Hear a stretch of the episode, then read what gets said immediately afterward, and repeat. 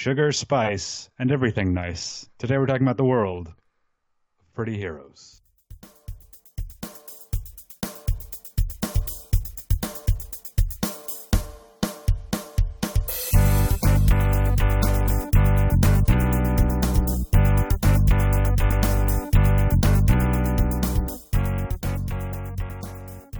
Hello, everybody, and welcome back to Fanthropological. My name is Nick G, and I am here with my two best friends, Nick T. Say it with me, everybody. Release. No, no. All right, I tried. I tried. And Nick Z. We can be heroes forever and ever. That was, Okay. that was a little better. All right, and still a Bowie reference, a lot of points in my book. and joining us, special guest on the podcast today, the founder and con-chair of the Pretty Heroes Convention, formerly the Toronto Sailor Moon Celebration, Emily Gonsalves. Emily, thank you for joining us. Hi, thanks for having me. Thank you very much for joining us on the show today, Emily. Normally, when we do the podcast, you know, we have fan of facts, we have all these different things lined up, but today is a little bit different because we're talking about pretty heroes. And to be honest, we were kind of wondering, you know, what does pretty heroes mean to you? Okay. Well, one of the reasons that I ended up naming the convention Pretty Heroes was sort of a tie back to Sailor Moon, which is, you know, Pretty Guardian Sailor Moon. And so I wanted to give a nod back to that, but also to make it instantly recognizable as female heroes. Mhm. And it's not necessarily that, you know, they all have to be conventionally physically attractive, but that they are feminine heroes. So the way that I look at it is that it's a strong female character who is multifaceted and has more depth than uh, than some of the kind of stand-in token female characters who are often blonde and pink in the past. So I look at you know characters that that have more to them than that. That they have uh, you know a rich backstory. That they actually achieve uh, interesting things and um, and try to initiate change. So I look at those kinds of things, and I think that that can spread across many different genres. So you can have things that are slice of life, you can have things that are superheroes. There's many different ways of being a hero, and, and many different ways of being inspiring. So that's how I look at it.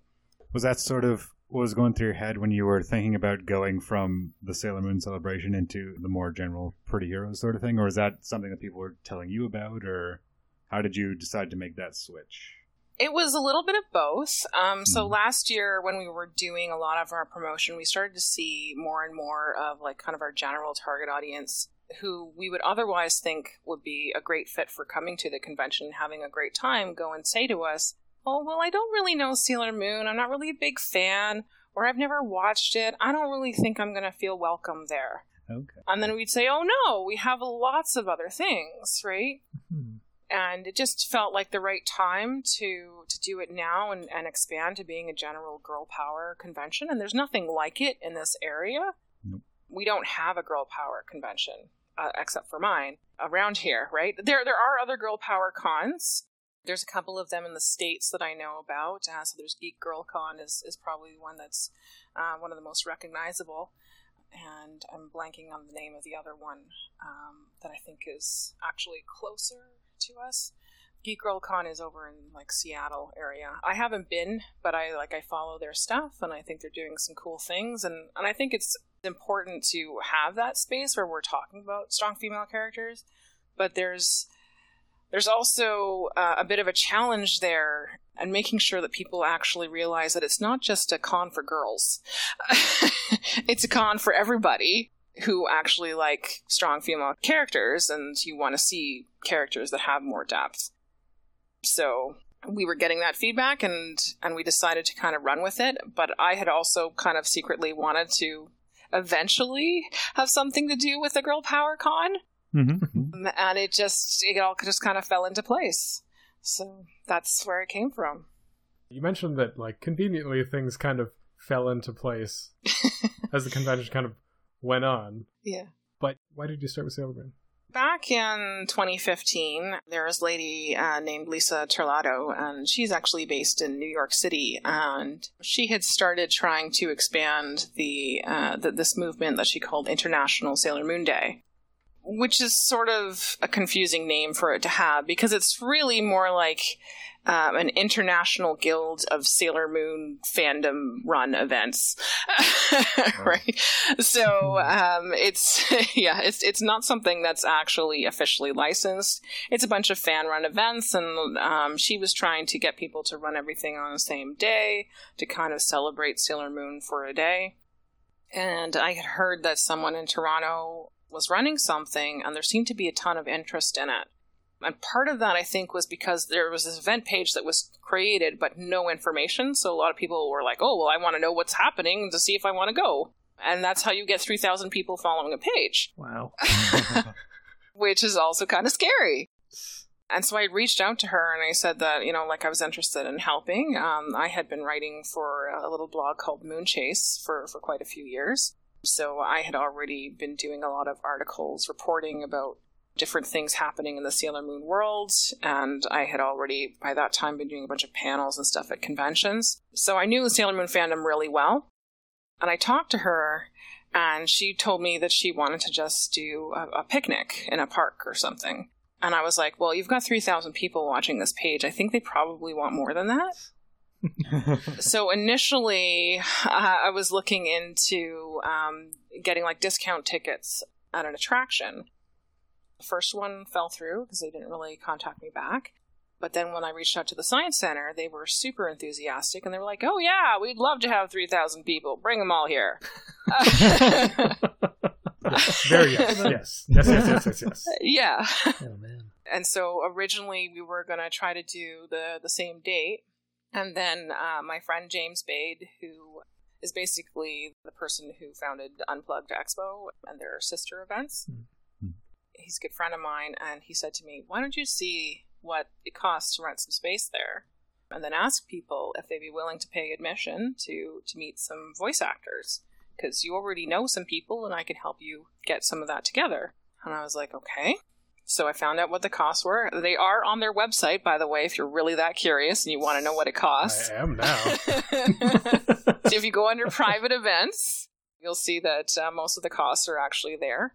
There are a few spaces that I'm getting this year that aren't actually on the regular price list because they don't put everything that is adjacent to exhibits in there because not everybody wants to rent those, right? Because then you have to actually also have um, the cost of exhibits built in. So it's cost prohibitive to do that, so they don't advertise those as much. Then I went and I asked on the event page if, if people were interested, and I got about 200 people interested. And then I was like, okay, let's let's see if we can get some people. And I think the first person I reached out to was Roland Parliament, who was the original voice director of the Canadian dub, and so he was interested in being there. And uh, and then I started reaching out to some other people. So I talked to uh, to Ron Rubin, who kind of coordinates things for himself, as well as Jill Frappier. Mhm. You know, Luna and Artemis are kind of a pair. Mm. and then he was saying, well, you know, if you push it later, that would be better. I, I'd be more willing to come if, if you can push it later rather than having it in August on one of the last weekends where it's good to go to the cottage. Mhm. And Susan Roman was, was, was saying that the same thing, right? I think we also had Tony Daniels that year as well. Um, and then Amy Cosplay was uh, because of a connection with James. So James got her to come in and be our first cosplay guest.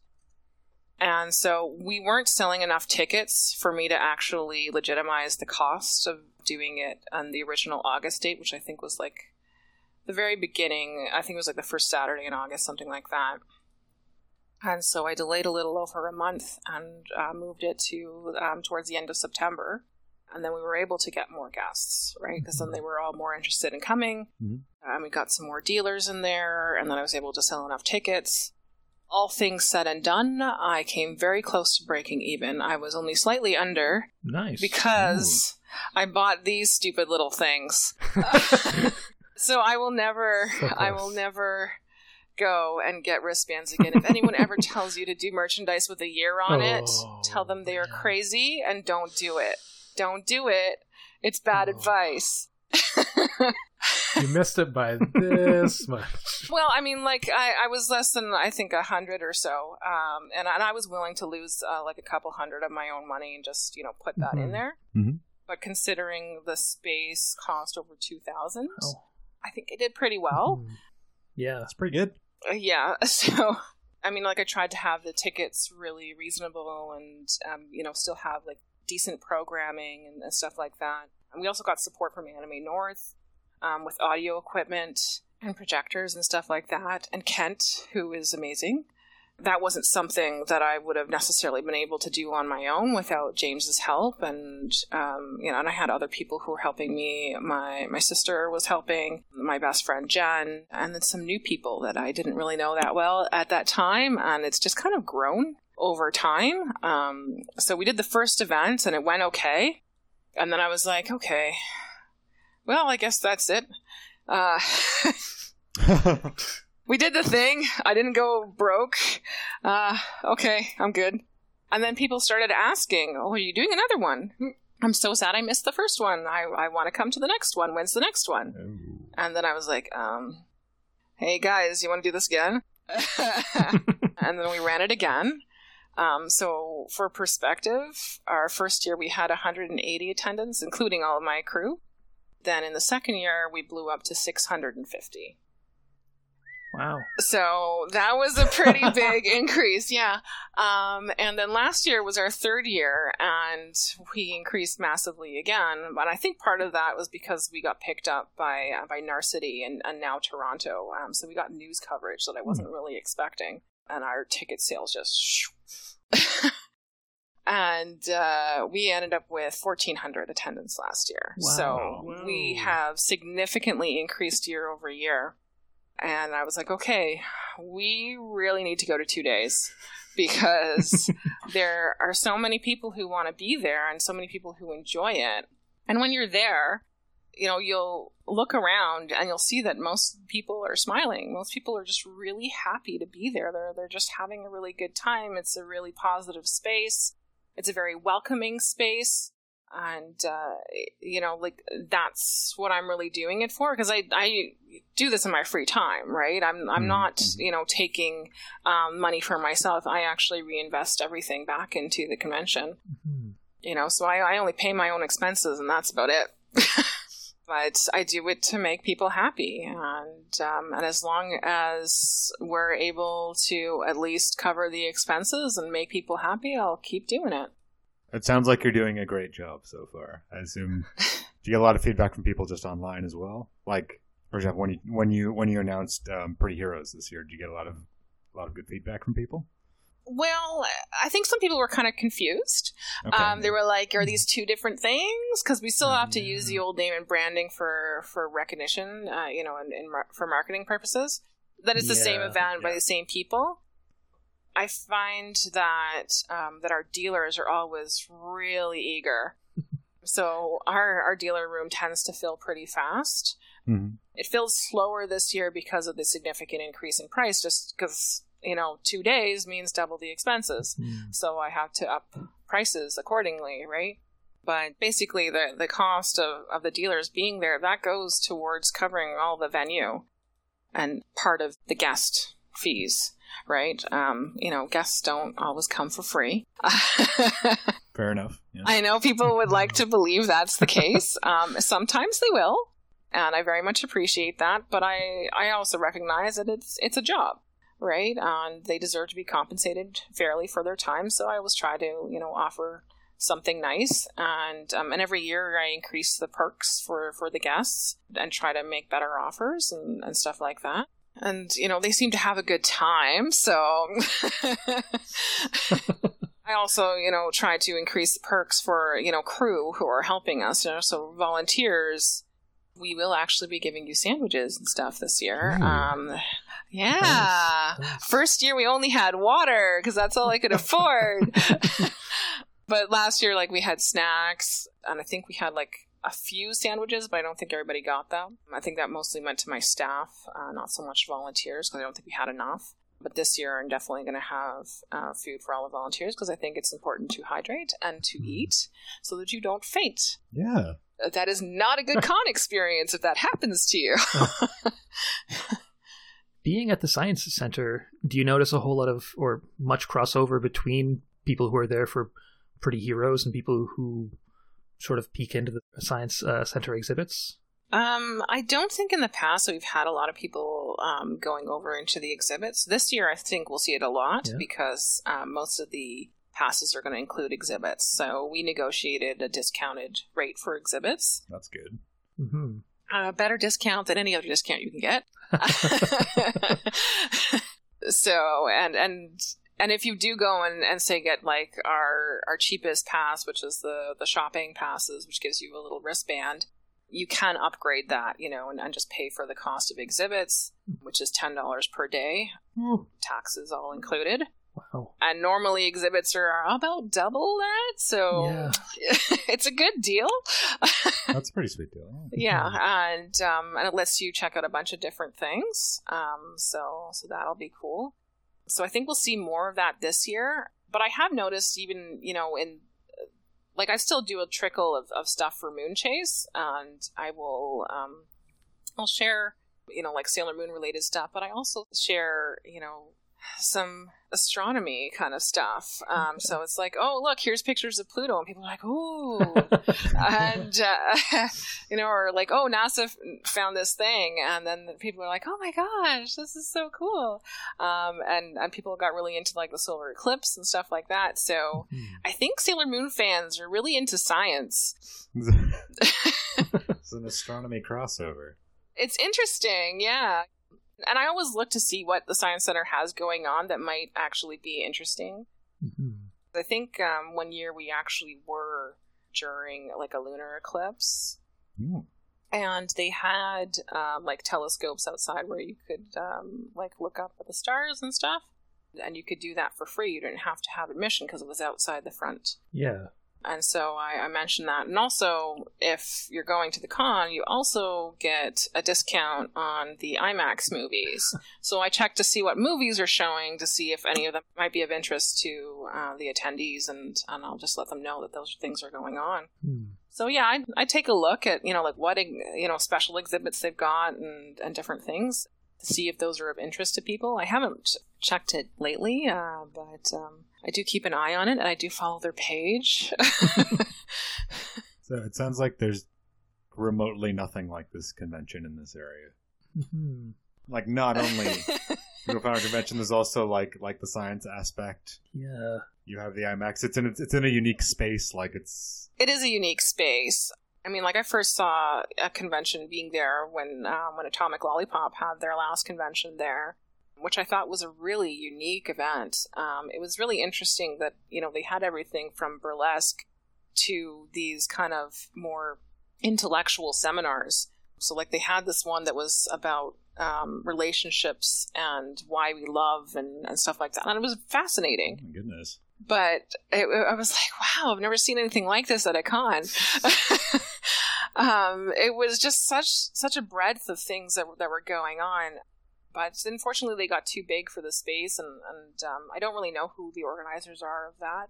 But I, I've heard that they just kind of needed to take a bit of a break um, from running something of that scale, and uh, hopefully they'll find the you know the right place to, to move to in the future to be able to, to handle how much they've grown because I think they said they were like around 8,000 uh, when they were last at the Science Center and they were practically bursting at the seams there. Wow. Hmm.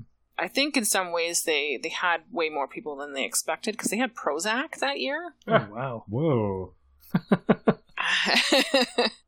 so, yeah, I, d- I don't think they expected quite so many people to want to get into that concert. but yeah, it, it is a unique space. I think it's really cool. Um, I think the Science Center people are really awesome. Um, they're really easy to work with and they're so helpful, and we coordinate on a lot of things. And I try to do something different, you know, like so I try to take the things that I like about cons and things that are popular at cons, but also to like pepper in some stuff that's just unique. Um, so one of the things that we're getting more sciencey this year is we're actually going to have a women in STEM panel. Ooh. Nice. So we're actually going to have some real women who professionally work in science, technology, engineering, and math, and they're going to talk about their experiences and their careers, and you know um, what your options are, you know, to to get into those kinds of fields. So I think that'll be cool. yeah, definitely. this was a weird episode to prepare for because usually we're like, oh, we should do research, we should figure things out. Mhm. And I mean, so far it's been a lot of learning, which is fantastic Yeah. because we often joke about doing the research on the air, and it's kind of happening inadvertently. But it's it's really cool that there's going to be a women in STEM panel because one of the things that I did come across in the research is, you know, it's it's not super surprising that there isn't a lot of representation of, women in media, but what's Mhm. surprising to me is that there's not a lot of representation of women in animation, and often the role is is like diminished as like a damsel in distress or, or something like Mhm. that. And I found that really surprising given like how many really amazing shows have been coming out in the last 10 20 years that it's like oh well it hasn't really gotten that much better It's- i was just yeah blown away. yeah it, it, it is pretty surprising um and like you you saw the the last version of my um female heroes in in fandom panel when i did it back at anime shogatsu and there's a, a quote that i had in there that was talking about how you know there's this this assumption um and it's been going on for decades uh, that when you have a female lead character that that item is not going to sell you're not going to be able to merchandise it Hmm. and it's not going to be popular. Boys aren't going to like it. Why would boys watch it? It's about a girl. Uh, and it's not going to be interesting. It's not going to have staying power. And those things are all lies. It's, you know, it, it's these assumptions that, you know, if you make something for girls, that only girls will like it. But if you make something for boys, then girls might like it too. So uh, that covers everyone Yeah. and and that's a really flawed way of looking at it and and I think that we've seen time and time again that when you have a really good franchise that has a female lead or multiple female leads that you will actually see that that there is a wider audience that it isn't just girls it's fantastic for girls to, to see that of course but it's also fantastic for boys to see that and to see that that girls are actually multidimensional Yeah. you know, the girl is not the side character. She can be the lead. That she has more to her than, you know, just being this cookie cutter. And in 2017, you know, like the top three grossing movies were actually all with female leads. And that was when we finally saw Wonder Woman finally get a movie.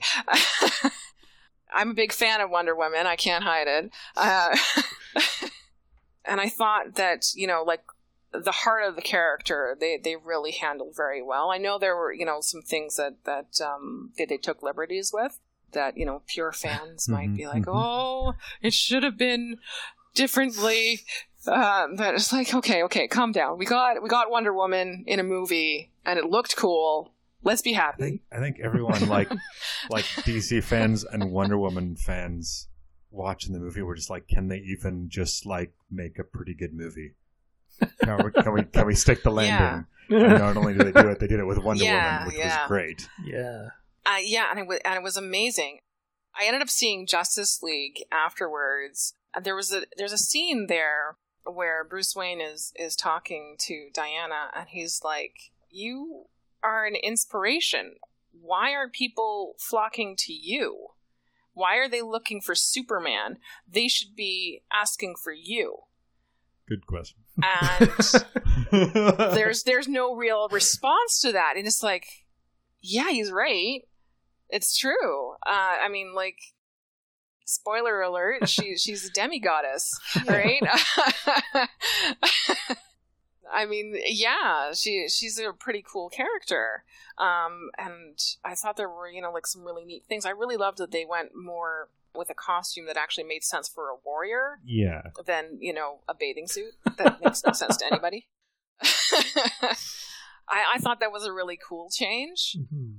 And uh, you know like I, I thought there were a lot of really cool things about it. Um, and i think it you know the way that it it took off and the way that it did you know so many people were like this is amazing. This is a really great start to a franchise.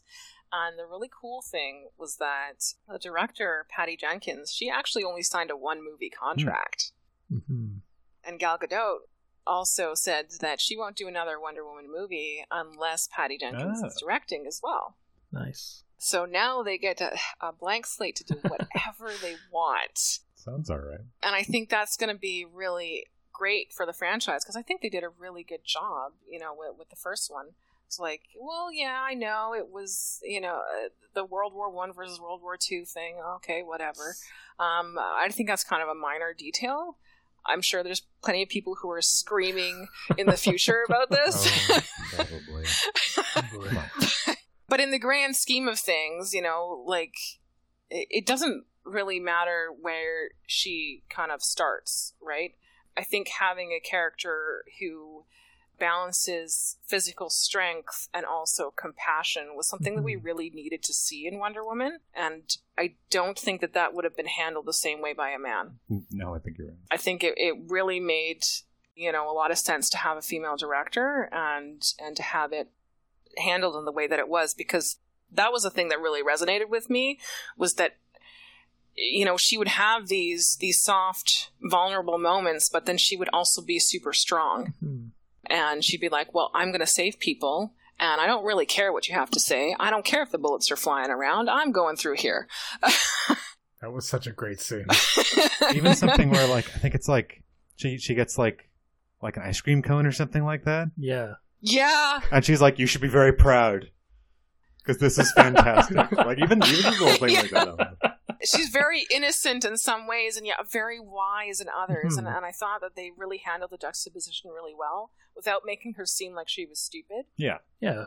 and, and i think that's a really hard thing to do and i think i found the same thing when they started the supergirl series as well you know it- like they made her really kind of ditzy and klutzy a little bit at the beginning and um, she's just kind of a goofball, right? And she just kind of laughs awkwardly a lot and and trips over things and is constantly adjusting her glasses and stuff. But she kind of, eh, you know, grows into it, and you kind of see that that there's more to her, and and part of the reason they kind of started her off in this awkward fashion was that she was supposed to grow as a character and really be able to grow into being her kind of hero and not just following her cousin's footsteps right Mhm. so I, I think that's a kind of nice take on a story it can be really hard to pull off at the beginning because you can alienate some of like the pre-existing fans because they're like what are you doing to this character that i love in this certain iteration Yeah. but I think sometimes you know the growth uh, is really just as important as as having that character in in a lead role. hmm There's like you know on one hand a fully formed hero, which is great, laying Mhm. up, up on the big tree, but at the same time watching them become a hero and kind of like de- like Yeah. having their issues anyway and then and then doing it Yeah, is fantastic. there are certainly ways that it's it can be overdone Mm. too, like Spider Man. Mm. but uh, if you're watching yeah. Arrow and hoping it will change, it won't. Just heads up.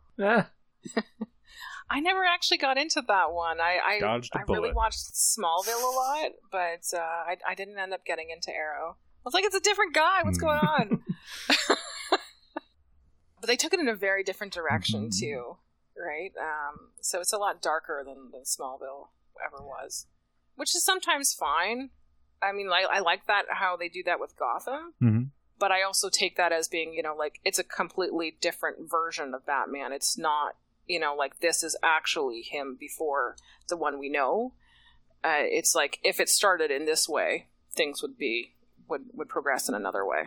One thing that I thought was interesting, just scro- scrolling on Netflix the other day, I came across uh, Batman versus Superman. The less said, the better. The um, like like the top image, Superman on one side, Batman on the other side, and in the middle, one Woman, like front and center. I'm like they know they know whether bread is buttered at this. I don't point. think I ever watched that one, Don't watch it. but I heard that uh, that Wonder Woman She's stole the only show. good part about it. Yeah. that she was really the only it's like three watchable hours part. long. yeah. It's just growling. It's just 30 second scenes of growling in complete darkness. Isn't that what most action movies are? I mean, I watch action movies, but I know that a lot of them are just kind of like, ah, punch you. So we're right now we're talking about movies directed by men, featuring men. Yep. There's a lot of growling and a lot of actions, and um, in contrast to like the the quote softer power of like things like Wonder Woman or uh, Sailor Moon, who's like powerful but also in a, a very like compassionate kind of way. Mhm. and um, that just got me thinking about like the fans of these things and like when we talk about comic book fans, I have an idea in my mind of like all sorts of myths and misconceptions about them, like Mm-hmm. not positive portrayals. And I was just wondering Mm-hmm. when it comes to like pretty hero fans, fans of like Sailor Moon or Card Captors or um, like Xena or Buffy or any of those kinds of things. I wonder if there are myths or misconceptions about those fans that are like, in the case of comic book fans, not true, and Mhm. just kind of wish that they would go away. Oh, absolutely. I, I think there, you know, regardless of the fandom, there's there's always going to be certain misconceptions. One of the things that people tend to be really surprised about when I tell them about my convention, and I also saw this when we were doing um, surveys with Moonchase years ago, is that it's not a, a huge majority female audience. It's it's actually almost evenly split. It's about sixty percent female, forty percent male. Um, so it's actually really close. And I think when we did the surveys, it was even closer. It was like 55, you know, to, to 45. Um, so a lot of people tend to be really surprised at that. And the other thing is that when I'm like, oh no, there's lots of guys that come too, right? Lots of guys are, are interested in, in, you know, these kinds of characters and, and these franchises. And then it kind of gets followed up with, are they all gay? It's like, uh, no. First of all, I don't ask that question because it's none of my business. but second of all, like, we really need to stop thinking that, you know? Just because uh, a boy or, or a man uh, or other male identified person likes female identified characters, that doesn't necessarily mean that they are effeminate. It doesn't necessarily mean that they are gay or you, know something other than you know the the heteronormative um, kind of way of being. These franchises tend to appeal to all walks of life. There's all kinds of people who are interested in Sailor Moon and magical girls and strong female superheroes and, and stuff like that in general. And uh, it, it's kind of disappointing to me that the people just kind of uh, assume that um, that every fan is a certain way, and I don't think we can really say that about any fandom. You know, you, you're always going to have people who are fans of multiple things. Uh, I'm a fan of multiple things. You know, I like Sailor Moon, but I also like Game of Thrones. They're very different. Quite a bit. But what if they crossed over? No thank you. Uh, Nobody wants that? No? there'd be more death and more uses of the crystal. Cersei would be going after the, the, the silver crystal. Uh, I think. Hmm. Uh, Maybe. uh, it'd be interesting. Change of heart, G. Picturing Cersei as Queen Beryl. That's a good fit. Yeah, I think she's she's pretty Yeah. close to that. Although she doesn't have the whole, you know, um, she she's hot for Sailor Moon's boyfriend. Kind Not of. as much. no. but yeah, so like that that's the major thing, I think. Um I think we need to stop having those kinds of assumptions. Um and also I think we shouldn't be discouraging boys um when they're growing up from liking things that that have strong female characters in them. I think we should be encouraging it because those are the kinds of women that they're going to meet later in life Mhm. right? So why shouldn't they see that now, right? Why shouldn't they see that you know um, women have thoughts and women have passions and aspirations and and they have, have multifaceted personalities? They should know Mhm. that, right? Because that's who people really are, and and we shouldn't go and, and act like only boys can be that way because girls can be that way too.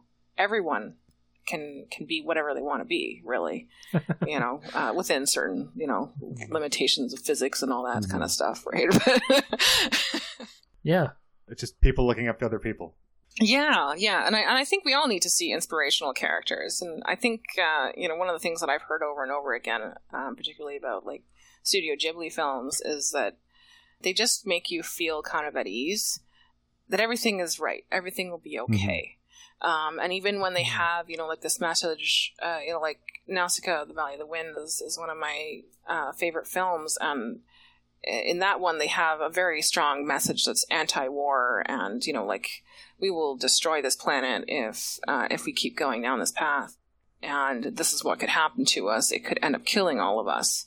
And even though they have that strong message, then there's also, you know, uh, Princess Nausicaa is is also trying to unite people and trying to find an understanding between nature uh, and humanity and um, and trying to understand how things came to be the way they are and how to fix things um, and make improvements in the world. And I think she's a really cool character in that way you know like there's a lot of things that she does that nobody else is doing around her no one else aspires to do those things and I think seeing those kinds of characters you know can have a really powerful effect so, and I think we need more of them talking about Studio Ghibli, that reminded me. I just watched Howl's Moving Castle the other night, mm. and you see you see how in his in his uh, I'm gonna call it adolescent rage, Huh. just kind of like like swimming around and like sitting on a chair and starting starting to mope, and he's like turning into goo, Hmm. which seems like very alarm. Like it looks like all the bones are leaving his body, all kinds of stuff, and then Sophie's just like, oh, he's just having a tantrum. Yeah. Just throw him in the bath. I love it. That's a very mom thing to do, right? Yeah. That's like, uh, you know, like a lot of my friends will, will say that I'm the mom friend, right? oh yeah, yeah. so I'm the mother hen. You know, uh, uh, my friends come by my booth at a convention when I'm doing promotion. I'm like, "Do you want a snack? I have snacks." so yeah, Keeping everybody going. yeah. Well, I mean, we all forget to eat and stuff Mhm. like that, right? So we all got to look out for each other. we had a guest last episode, uh, Sarah of Feminist Fujoshi, and she. We were talking about boys' love, and this actually has nothing to do with boys' love. I'm just giving some context I was like, because that'd be a very different direction. You know, we're talking about pretty heroes. We're talking- no, no, no, no. They're different. They're different. These are different. Um, but you know, when we're when we're talking about that, obviously, like a lot of it is by women for women, etc. And so we were talking about how a lot of magical girl shows, as an example, uh, tend to be like a lot of shows for men are male power Mhm. fantasies directed at men, uh, and magical girls are kind of like this power fantasy Mhm. for young girls. I was just wondering, like, is that good? Is that bad? Should there be other stories that are not being told? Oh, well, I think there should be other stories as well, right? But I think when you try to look at the magical girl genre, rather, that there's a lot more in it than you would think. I mean, uh, Kiki from Kiki's Delivery Service is technically a magical girl. She's a witch. She's got magical powers, but she's not the kind of magical girl that Sailor Moon is or or Cardcaptor Sakura is. You know, they're very different. Um, there and there's very different goals that they have. One of the shows that that I really liked from my childhood was Jem and the Holograms. You could even sort of say that that's kind of a magical girl kind of show. And in many ways, it was really ahead of its time, you know, because they had this multicultural group of women, and it was led by a businesswoman you know, all right? They all had real jobs. but then they were, you know, just kind of singing because they wanted to make money to support this foster home um, that they were running, right? And like, that's a really cool kind of thing to do. But they would have these ridiculous adventures that were super dangerous. They were only dangerous because the misfits just like should have been thrown in jail. Really, the misfits, like they were just criminals. They're so lucky they didn't kill anybody. On Yeah. multiple occasions. It's like, hey, we're all going to Hawaii. Let's go by this volcano. That won't be dangerous at all. Yeah, or the the holograms are like hang gliding, and the misfits are like, hey, what if we shot a laser at the hang gliders? It's fine. so, yeah, but uh, I, I think we do need to see, you know, more stories beyond the magical girl genre. But I do think that, you know, there is actually a lot that you can do in the magical girl genre without it really seeming like it's all the same. I think we really saw a, a huge boost of it when Sailor Moon became popular. Mhm. So I think that's one of the major influencing factors for that happening. Um, I think that with you know the Wonder Woman movie and um, with the popularity of Black Widow and the Supergirl series and, and all that, I think we're going to start seeing more female superhero um, stories getting more popular now. So we'll see a, a bit more of a balance there. But I think we also need to have some more slice of life stuff, and I f- think we don't really get a lot of that in in North American media, Mhm. which is kind of weird. I really liked, you know, stuff like um, Veronica Mars. You know, it was Nancy Drew esque, but it was very modernized. She was super sassy and sarcastic, which is my kind of humor. Some people don't get it, and they're like, "What? Why do you think this is funny?" I think we need more of those kinds of stories, right? Mhm. and I think you know something like uh, like I watched Supernatural. I'm a, I'm a big fan of that, and we have that story with these two brothers who, you know, really love each other, and they will do anything. They'll literally die for each other.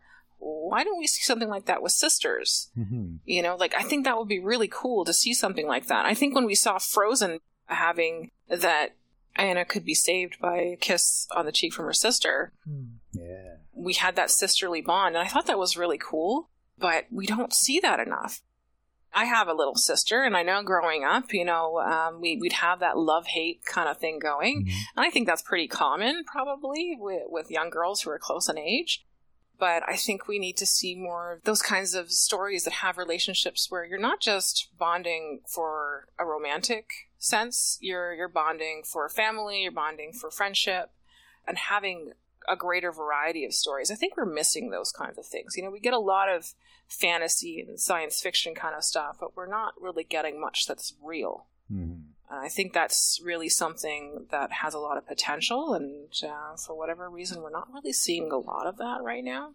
Mhm. No, now that you mention it, I'm trying to think of a, I'm trying to think of a show that stars two sisters that's on right now, and I'm not. I think that like the, there's a new Charmed coming out. Uh, Okay. that's about it. Mm. Uh, I don't know what that's going to be like. I mean, I watched the old one, but it was very 90s. I, I don't know if you can really rehash something. I mean, like, it sounds really cool that they're going in a slightly different direction. They've got a, you know, um, a more representative kind of cast. Mhm. But I don't know what they're going to do story wise because, like, the teaser clip was terrible.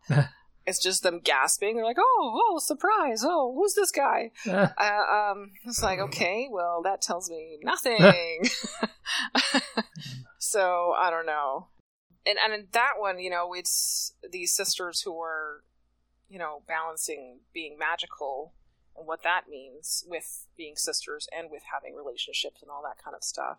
And while I think that that's a you know an interesting kind of story to have, I don't think we necessarily need to have that extra thing. I don't think we necessarily need to have that magical or fantastical element. I think we could have something that's, you know, a little bit more real. Do you think that maybe the reason why there aren't as many North American shows that are slice of life shows about women, sisters, single women, married women, just women in general, is because North American TV and movies are still predominantly made by men? I think that's probably a very influencing factor. Um, and I think a lot of it comes down to money, Mhm. right? Mhm. So what's going to get approved? And if they don't think it's going to sell, they don't approve it. Right, right. and it can take uh, you know a lot of effort to get something actually through the door. But I think there's also probably a perception that maybe slice of life is not that marketable. Mhm. You know, we get sitcoms, Yeah. but that's about as close as we tend to get most of the time. But it would be nice to see something that's a little bit more real. I, I there there was a um, a story, I keep forgetting what it's called, and it's about a young girl who she finds out that actually who she thought was her sister is actually her mother who had her as a teenager. It's a recent one. I think it was on Family or something like that. I haven't Hmm. watched it. Uh, I've heard that it's it's uh, it's really interesting, but there's been a lot of backlash to it because of the subject matter. Like a Mhm. lot of people are like, "Oh my gosh, how could you do this?" But that happens. And like Gilmore Girls was super popular. It wasn't really something that I was a fan of, um, but that was, you know, from what I know of it, that that was really a more slice of life kind of thing Mhm. And and it went on for a long time. But uh, we don't see a lot of those, right? Yeah. They're kind of few and far between. So it's it's interesting how eh, we see media go and have like these waves of oh well this is the popular thing now so let's do all the things in this Yeah. um, but I think we need a variety of media And one of the things that you know we really should be doing with, with fictional media is analyzing our current world and where we're going and where we could possibly be going, and um, and looking at important issues in a way that maybe you can't really discuss outright. Mhm. Um, and I think you know shows like like the Star Trek franchise, I think really um, handles that super well. Uh, like there's episodes of Star Trek Voyager where like they talked about healthcare and and having a privatized system and and what that means and and if that is actually a good thing to have if it's ethical to go and decide that the poor people get less health care and the rich people get to live longer. And uh, you know it, it, was an interesting kind of discussion. And i think that um, the orville is, is doing that now too. It's, it's really uh, um, that that's pretty cool um, they they actually dealt with the issue of, of gender and, and the choice of gender on a recent episode Oh, wow. well i mean uh, and it was it was uh, it was a very heavy episode um, and as I was watching it, I was like, "Oh wow! I like. I wonder how they're going to handle this." And you know, without spoiling anything, um, you know, there's there's multiple ways that it can go. Uh, one of the things that they were really looking at was, you know, like how the outsider views the situation versus how the people who are part of that culture view the situation and what's influencing everybody to go and say that the child should be this gender or this gender. Mhm. It's interesting. I think they handled it well. I won't say if you know I, I agreed with the final decision or not because Mhm. I don't want to you know spoil it. But um, I, I think it was a really difficult kind of issue to tackle, and I think it was a risky move for them to do it as well. I don't know how ready people are to to really you know discuss that. I, I think you know like we don't even see much representation for LGBT characters in general in in television. You know, um, you'll have someone who um, who might be gay. Mhm. Very rarely you're going to see a trans character, and you almost never see somebody who's bi. Actually, even in uh, in Riverdale, now I remember uh, reading a while back that Jughead in the comics, um, they made him agender, which I thought made a lot of sense. Mhm. Uh, n- uh, sorry, not um, not agender, um, asexual. Mhm. And I thought that made a lot of sense because he was never really interested in that kind of stuff. And I was really hoping they were going to bring that to the show, and they didn't. I was like, this would be the place to do it because it's on Netflix. You don't really have to worry so much about, you know, getting approval for TV. You can Mhm. do your own thing.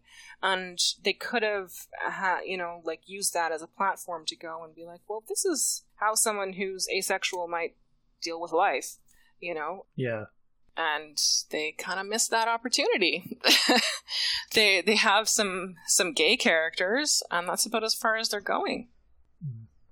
Yeah, even in some recent examples, uh, like in in popular movies, like Thor Ragnarok, uh, Valkyrie, Mhm. there was a scene that um, elaborated on her Yeah. her partner that like they actually kiss, and it's like that it was a romantic relationship, and that was cut from the movie. Yeah, Wonder Woman, I think, is bisexual. There's been a lot of talk lately, um, not in terms of female characters, but with like the new Solo movie and Lando. It's like, Hmm. well, you're in space, so why wouldn't you be pansexual? yeah.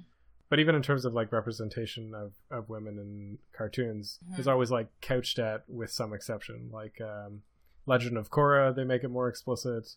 Steven Universe, they they kind of hint at it from time to time, but it doesn't tend to come up hmm as much. Well, even in Sailor Moon, you know the the relationship of Uranus and Neptune, right? We we knew even in the uncut version, you know, for all of us who were seeking that out, Something's going on here. we knew that they were a couple that um, that they had a romantic relationship, but they were very very subtle. You know, they they make like little sly comments to each other, it's like, haha, guess what? but I don't think they ever kissed on screen um, that I recall. There was like what I, I tend to call the Romeo and Juliet episode, where um, they bring out their talismans and that um, causes them to die and they have a very emotional um, scene there where it is very much kind of like a Romeo and Juliet kind of moment if they were to both die at the same time, where you know they say that they love each other and, and that everything is okay. And I think that that was something that was handled really well. But I think also, you know, um, the way that it was written at the time was kind of like, oh, well, this is kind of risque. Oh, which is, uh, from my uh, understanding, you know, kind of the way that they uh, do that in Japan, at least at the time. Hmm. They were just like, oh, ha ha, and they were just kind of enamored with the with the idea, right? But they didn't really need to see anything ex- explicit. Mhm. But I think uh, that in you know in many ways we weren't ready for it here, especially with the huge influence of American TV in Canada as well. And when you go and you look back, um, like Ellen came out, you know, um, in I think it was the late '90s, and then she didn't work for a few years Hmm. Mhm. we were not ready to see a gay couple in a cartoon.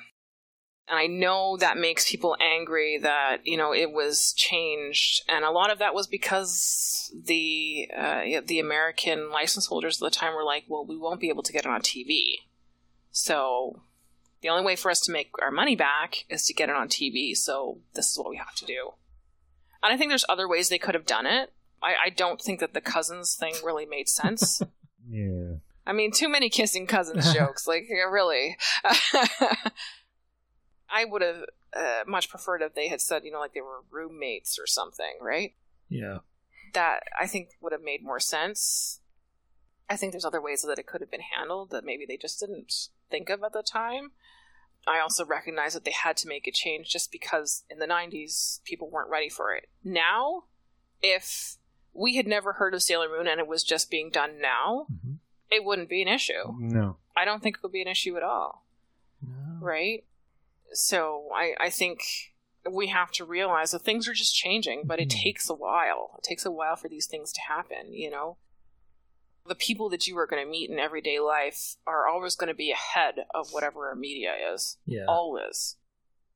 Like, I have, you know, more friends who identify as LGBT than I probably see on regular television shows. And I think that's a little sad, but, you know, I, I, think that that's kind of to be expected because you still, when you're having cultural shifts like that, um, it takes a long time for society to really truly be accepting. You know, like we've got pockets of acceptance Yeah. but I, I think we can really see not to get really you know too political but especially in the, in the united states right now you know things are very volatile and there is a, a lot of, of racism a lot of transphobia a lot of fear about people who are different and, and a lot of assumptions that are negative um, that are really quite unfortunate. And and i hope that we'll see people get past that and and grow to um, accept that the world is forever changing.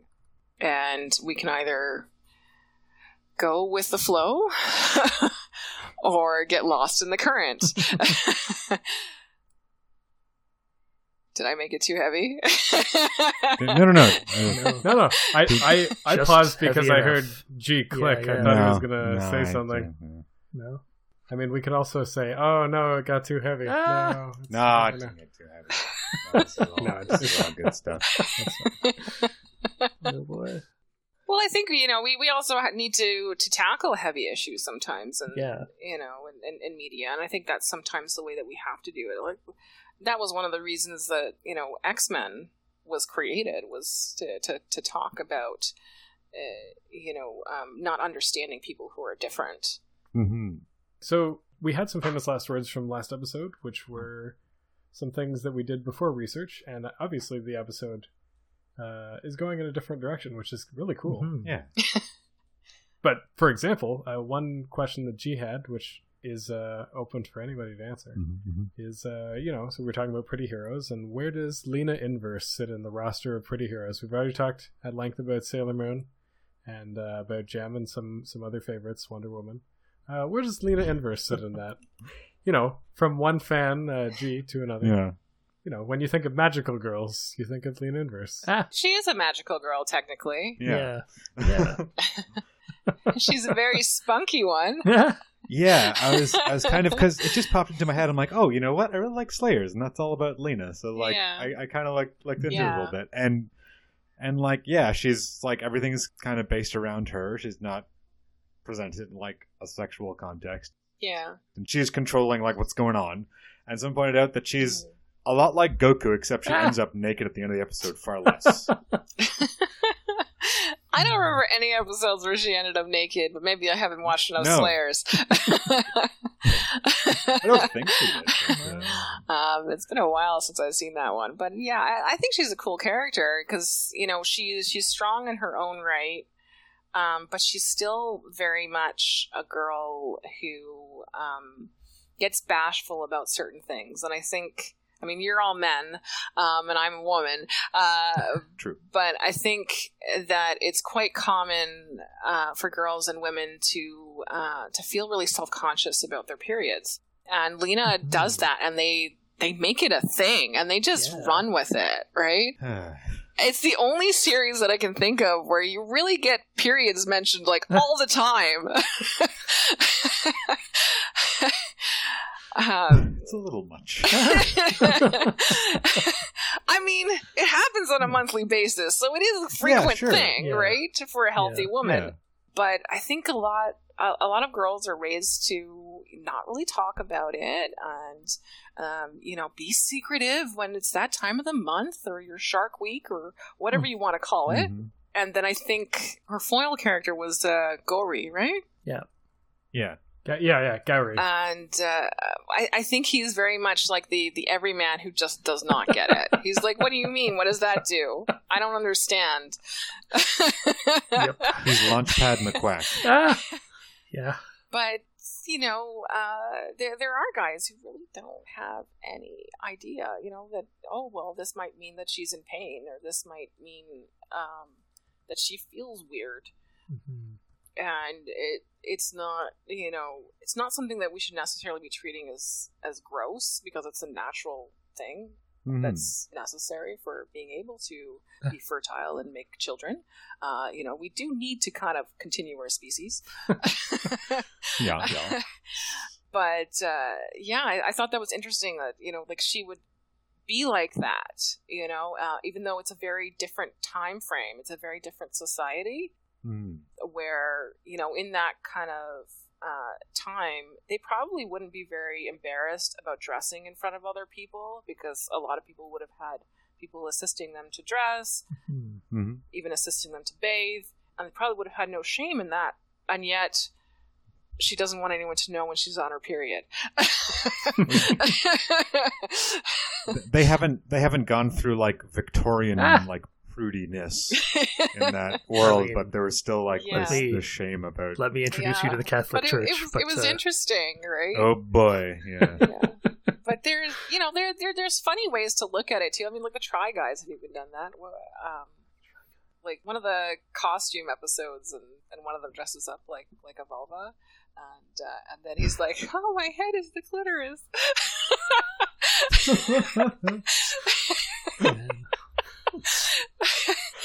so they'll do it. You know, like you can have fun with it. I mean, like these are body parts.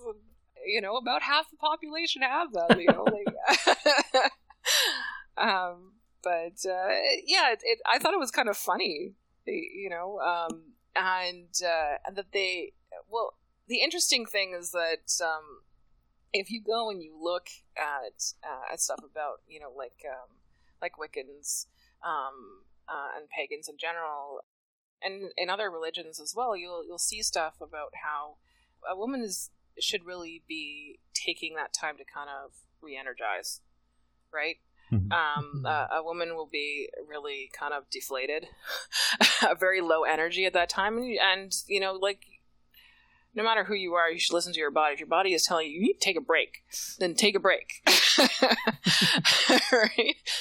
Mhm, mhm. but uh, I, I think I remember reading something about how, um, uh, like pagan women. Uh, I don't know if this is still the case, but I, I, I believe they used to be encouraged to kind of like take a break from doing spells and and things um, around that time of the month. You know that it wouldn't work as well because their energy is already low Mhm. take that as you will. I'm not an expert. but I thought that was kind of interesting that people would think about that kind of thing, you know, like that there are times where people are just not able to do things that they could normally do, right?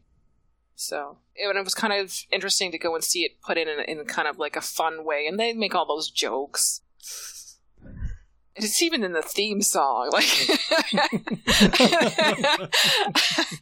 but uh, but Lina is a great character, and and I think that she's very much an, an, an every girl, and you know she's got those quirky moments, and and then she's also got that insecurity that she isn't the sexy kind of looking woman, Mhm. right? Yeah, and I think that's that's very true to to how a lot of a lot of girls will feel, you know, that that they're just kind of not measuring up to some weird standard. That uh, reminded me that um, she has a sister, right? That like Oh yeah. doesn't part of that insecurity derives from Yeah, her sister, yeah. who is like the perfect Yeah. sorceress. Yeah, she's got like you know cantaloupe sized. There's a lot of discussion of that. Uh, as later goes on there as. But I thought it's interesting that she kind of has a Napoleon complex. yeah. Like, there's so much made about her being short. Yes. Yeah. Which I think happens in a lot of things. I mean, they they do that in Full Yeah. Metal Alchemist as well, Yeah. all the time. There's a lot of short jokes Yeah. in that. He's really not that short, but like, okay. like some of these people making the jokes are like three inches taller than him. Like, really? Come on. Yeah, really. but I, I like those shows where you know, like you have something that's just kind of fun. You know, it's not it's not always serious. I, mean, I, I think we need to you know have some of that escapism as well.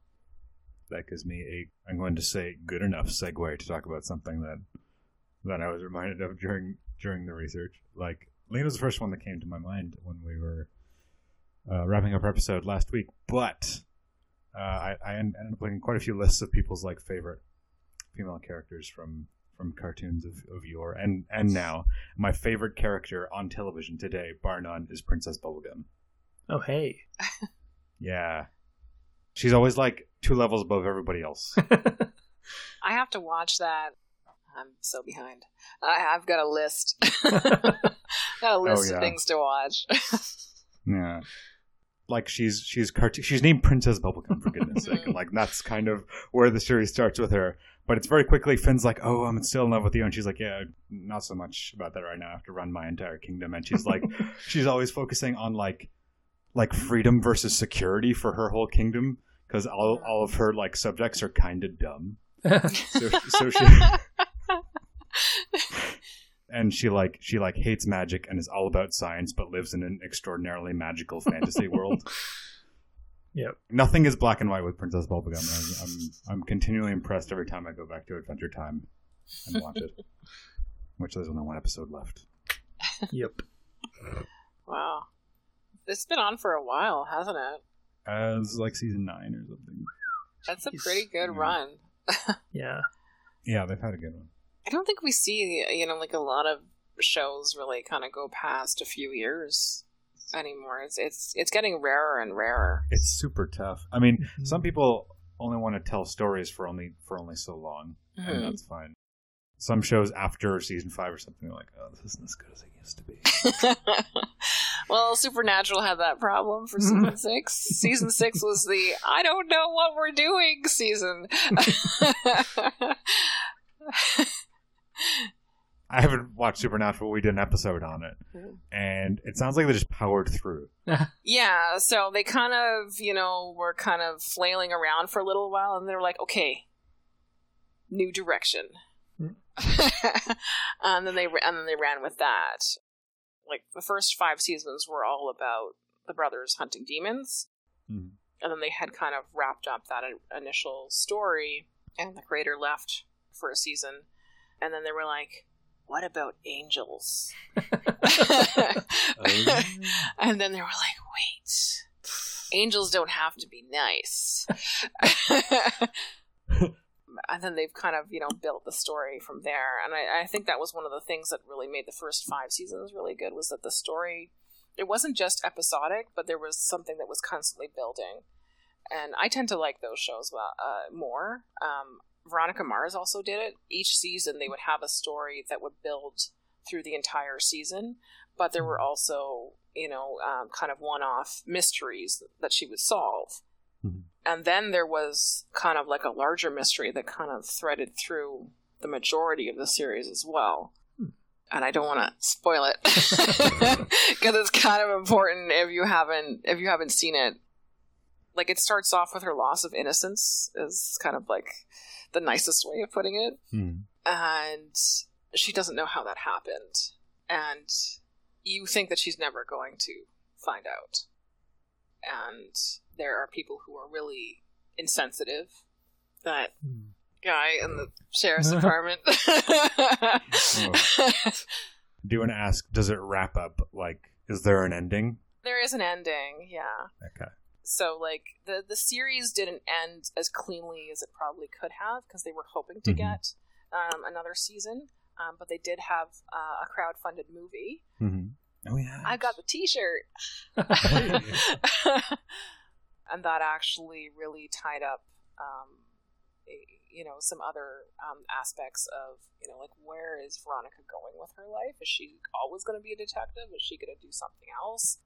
And how does that affect her relationships and and all that kind of stuff? And, and what's her dad doing now? and so I thought they did, uh, you know, like a good job with the movie. I was I was really happy with it. Like they couldn't obviously, you know, get every character in there, but they got a lot um, for for what they were able to do. Like, and the way that they managed to do it was they did like a high school reunion. So they were like, "Let's bring everyone." Oh, that's nice. That's that's a nice way to do it. so it, w- it was an easy way for them to get a lot of the characters back to see each other and interact with Veronica again. Uh, so it, it, it was neat. Um, but in in the series itself, they did wrap up who had done the initial thing. That's good. it starts off heavy. it starts off heavy, but it gets better. And you kind of have to realize that you know she's she's in this headspace of where she's still kind of going through the grieving process of the, something insane has happened to me and it was awful, and how do I cope with that? So she starts off as a very angry kind of character. That's where she is in her grief. hmm But then eventually, you know, she gets to be all sassy and perky and um, making snarky comments to everybody, and the the principal asking her why trouble is always following her around. um, it's it's a good series. I think it's only three seasons, um, and then and then there's the movie. And then she dies and she ends up in the good place, right?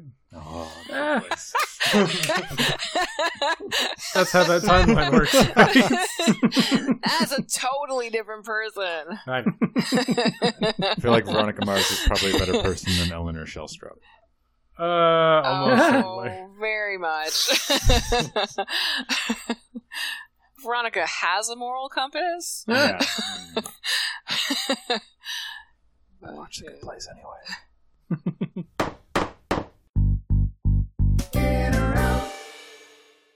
Okay.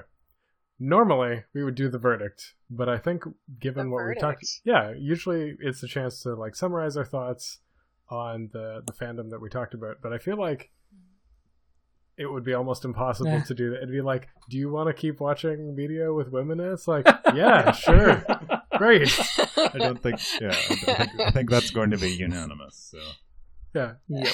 So today we're not going to do that, and I'm going to skip to the spotlight, which is a, a chance to highlight a really cool cause related to the episode. Spotlight. I have two, but it's really only one and a half because I'm going to lean very heavily on uh, our guest Emily for the second one. But the first spotlight is an organization called Inspiring Girls, which you can find out about at inspiring-girls.com. Uh, it is an organization dedicated to raising the aspirations of young girls around the world by connecting them with female role models. Their goals are to expose young girls, uh, ages 10 to 15, to the full variety of careers and options in life, uh, and inspiring them to aim high. And they do that by they, they find volunteers and either in person or remotely, like, pair them up. So they have an opportunity to see, like, these are the kinds of things that you could do that are not just like, I don't know what roles people are told that they can do today. Programmers. Everyone's going to be a programmer. Everyone should learn to code. I don't know. Yeah. But uh, if you want to check that out, you can go to inspiring-girls.com and learn more about that group. The other spotlight, which is not going to be a big surprise, is Pretty Heroes, which you can find at prettyheroes.com. And uh, I think, I think, I'm not 100% sure, but Emily might know a little bit about it. Just a little. Just a little. Uh, you know, I kind of plan the bulk of the thing. so we are going into our fourth year as a convention. We run annually, and this is the first year that we're going to be a two day event. Um, uh, so we're bigger and better. Every year we expand uh, with the demand of, of, fans, and we add more programming. Uh, we always have a variety of panels, some discussion panels and presentations. We've got video games. We have a circus group coming um, and doing some performances this year, which is going to be really cool. We've got photo booth. We've got lots of dealers. We have custom T-shirts by Chop Shop Goods. Different groups are participating and doing some cool stuff. So we've got the Steampunk Society is going to be doing like a bookbinding panel uh, a little workshop thing. Um, we've got lots of crafts. Everyone loves the crafts. Come and make some buttons. We've got a button contest running. uh, and then, of course, we have like voice actors, and we've got some cosplay and cosmodel guests there this year. We're going to have Disney karaoke. Uh, we're going to have a dance on Sunday as well. Uh, so we we try to have like something for everyone. We're a very family friendly con but most of our programming is geared to teens and up. And as long as you like strong female characters, you are welcome to be there. and then you said it was like, you know, it's extra cost, it's extra organization, it's it's extra work to have it for two days. But based on that, it sounds like you, you know, you're also a bit excited to have two days. yeah. Like, I assume you've not yet run out of things to do or things to like, like put on. No, well, no, we haven't run out of things. Um, I mean, I still have like a couple of small gaps in the in the schedule to fill Mhm. Because it, is two days for the first time. Um, but one of the things that we were hearing, um, like from last year in particular, was like, "There's too much good stuff. I can't see all the things." That's a great I can't see all the have. things. so we, we, we try to have a bit more uh, repetition. So um, there's going to be some like really cool uh, crafts that will repeat over the both days. Nice. Um, we're going to even have you know like uh, a premium workshop. You'll pay like up to five dollars for, um, and you'll actually be able to sell little LEDs into like a cuff or, or some other little Cool. plushie or something. So got some cool stuff, all kinds of things. I didn't notice it before, but also congrats on getting prettyheroes.com. Just like, like it didn't occur to me. That was the first thing I did. so I am also a web designer. on top of it. Yeah, so yeah, the first thing that, that I did was uh, make sure that a URL that I wanted was, was going to be available, and then I bought it. and I'm going to keep holding on to SailorMoonCelebration.com as well. So that's where I'll we put the Sailor Moon version of, of programming. Yeah. but on prettyheroes.com we put everything. So you can choose your flavor. Alright. So you can follow us on pretty much all the social media. I've got multiple accounts that we're running. um, we're probably most active on our Facebook event page, our official one. You can see that it's you know organized by Pretty Heroes and International Sailor Moon Day Toronto. And we're on Twitter with Pretty Heroes and Moonchase blog. And Instagram, I've got Pretty Heroes and Sailor Moon Celebration. I am really surprised that no one took that Sailor Moon one before me. and of course, you've got the Facebook pages. So we've covered pretty much everything. I do actually even have a Google Plus for Moonchase, but nobody's on there. Ah. So Oh yeah, Google. Plus. I've got like three people following me on there. yeah, if you're on Google Plus, uh, follow the Nixcast. You won't get any updates, but Ah! it'd be cool to go on there and see see people following us on Google Plus. It's just nice to have the support. Well, see, I I use Hootsuite, and that makes it a lot easier. I just have to check a box, and it goes everywhere. If you have not had enough content by now, you can find all of our um, up to eighty some episodes, say, including minisodes, up at fanthropological.com. This podcast is Fanthropological, we three are the Nixcast and can be found on the internet at the Nixcast pretty much everywhere Twitter, Facebook, Instagram. What's the other one? YouTube. And if you have a fandom you'd like to see us cover on this show, please email us nick at the nixcast.com. What do you say? Uh, thank you very much, G.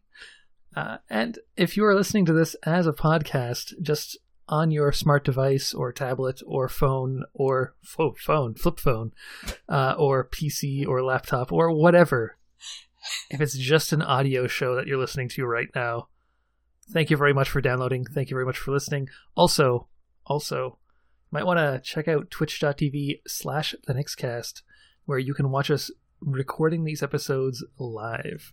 That's right, you can come over there to twitch.tv slash the Nixcast uh, Monday nights, usually around uh, 8 p.m. ish, but it's always a good idea to check out that Twitter to be absolutely 100% sure and avoid disappointment because we do not want the only appointment for you to have be disappointment. Whoa. Okay, I've I've I'm tangled tangled to see your myself up. strategy out of this sentence. I think I've tangled myself up in enough uh, grammatical structures to to move on and say why you might want to watch us on twitch.tv slash the Nixcast. Well, mostly for that sweet, sweet chat. You can jump in there, ask us questions, ask our guests questions, add your own comments on what we're talking about at the moment, what we've talked about earlier in the episode, maybe what we're going to talk about later on in the episode if you're some kind of time traveler. But you can also get into the chat and participate in the show by adding your own famous last words.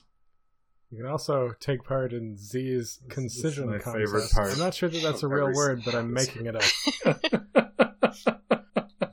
Yes, you can participate in the famous last words, and you can also know about things like our upcoming event, the Race Against Time 4, a Chrono Trigger charity marathon. That's right. It's back again for the fourth year on August 10th, starting sometime in that weekend. We will be marathoning Chrono Trigger and raising money for the Alzheimer's Society of Canada. Uh, Alzheimer's disease is a terrible illness that slowly robs those afflicted of their memories and eventually their very sense of being.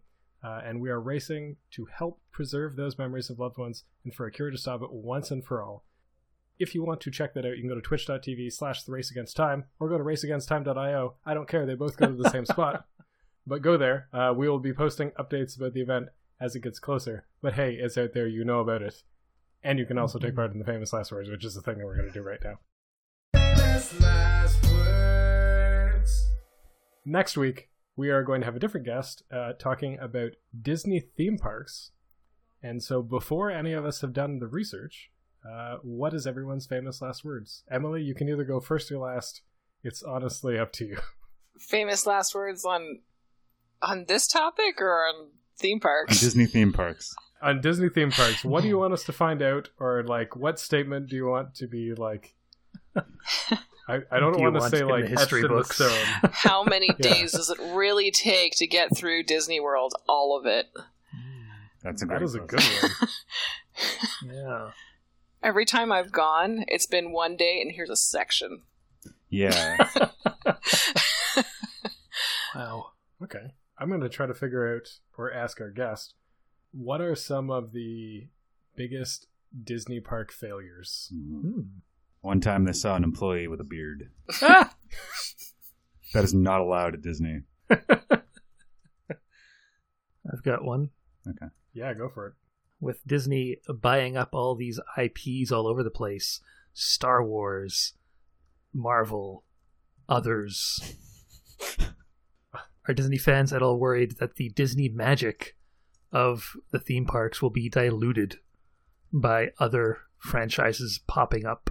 We'll just have more Disney princesses. That's true. Yeah. Like the new Thor. That's true. yeah. Princess Black Widow. Yeah, exactly. hmm All right, gee, that leaves you. Okay. Um, I want to talk about this topic, so I'm trying to think of a a, uh, a, a thing around it. If you were doing a Disney bound outfit, how close can you get? All right. That is it for this week's episode. Thank you very much, Emily, for taking the time to chat with us, to tell us about Pretty Heroes, Mhm. to tell us about things that you're fans of. it was like super cool to learn about all the stuff that goes on behind the scenes at conventions, Yeah. And also that the volunteers get sandwiches. Oh, if you ever want to have a behind the scenes of conventions episode, uh, you can get me there too. I, I've got stories. We'll get you on. We'll get Oh. we'll get Natalie on. Formerly of Con Bravo, and we just have a big like cry-in, I assume. Somewhat stressful. Oh, boy. what to do when things break at a con?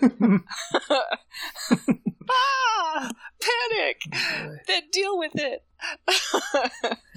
Oh.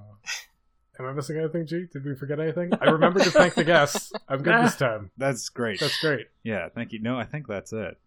Mhm. So, you can't even do it. I can't even do it.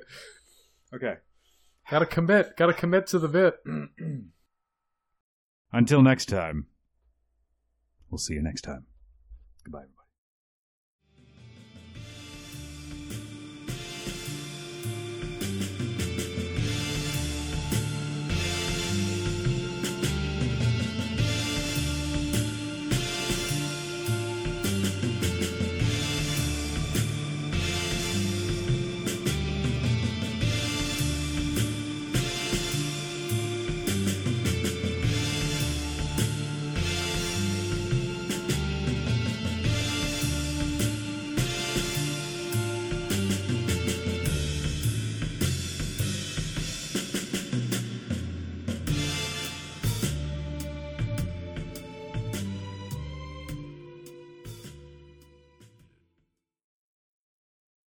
Sugar and Spice was one of the uh, the names that I uh, discarded actually Oh, before. I really? came up Yeah. Really?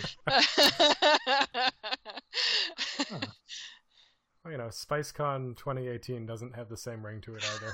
Sugar and Spice Con. I, just, I was like, uh, yeah, it's not gonna work. Yeah, yeah. I got the wrong SpiceCon. idea. Good name for a Dune convention. I was Ugh. like, yeah, we don't have spices, so oh my get confused.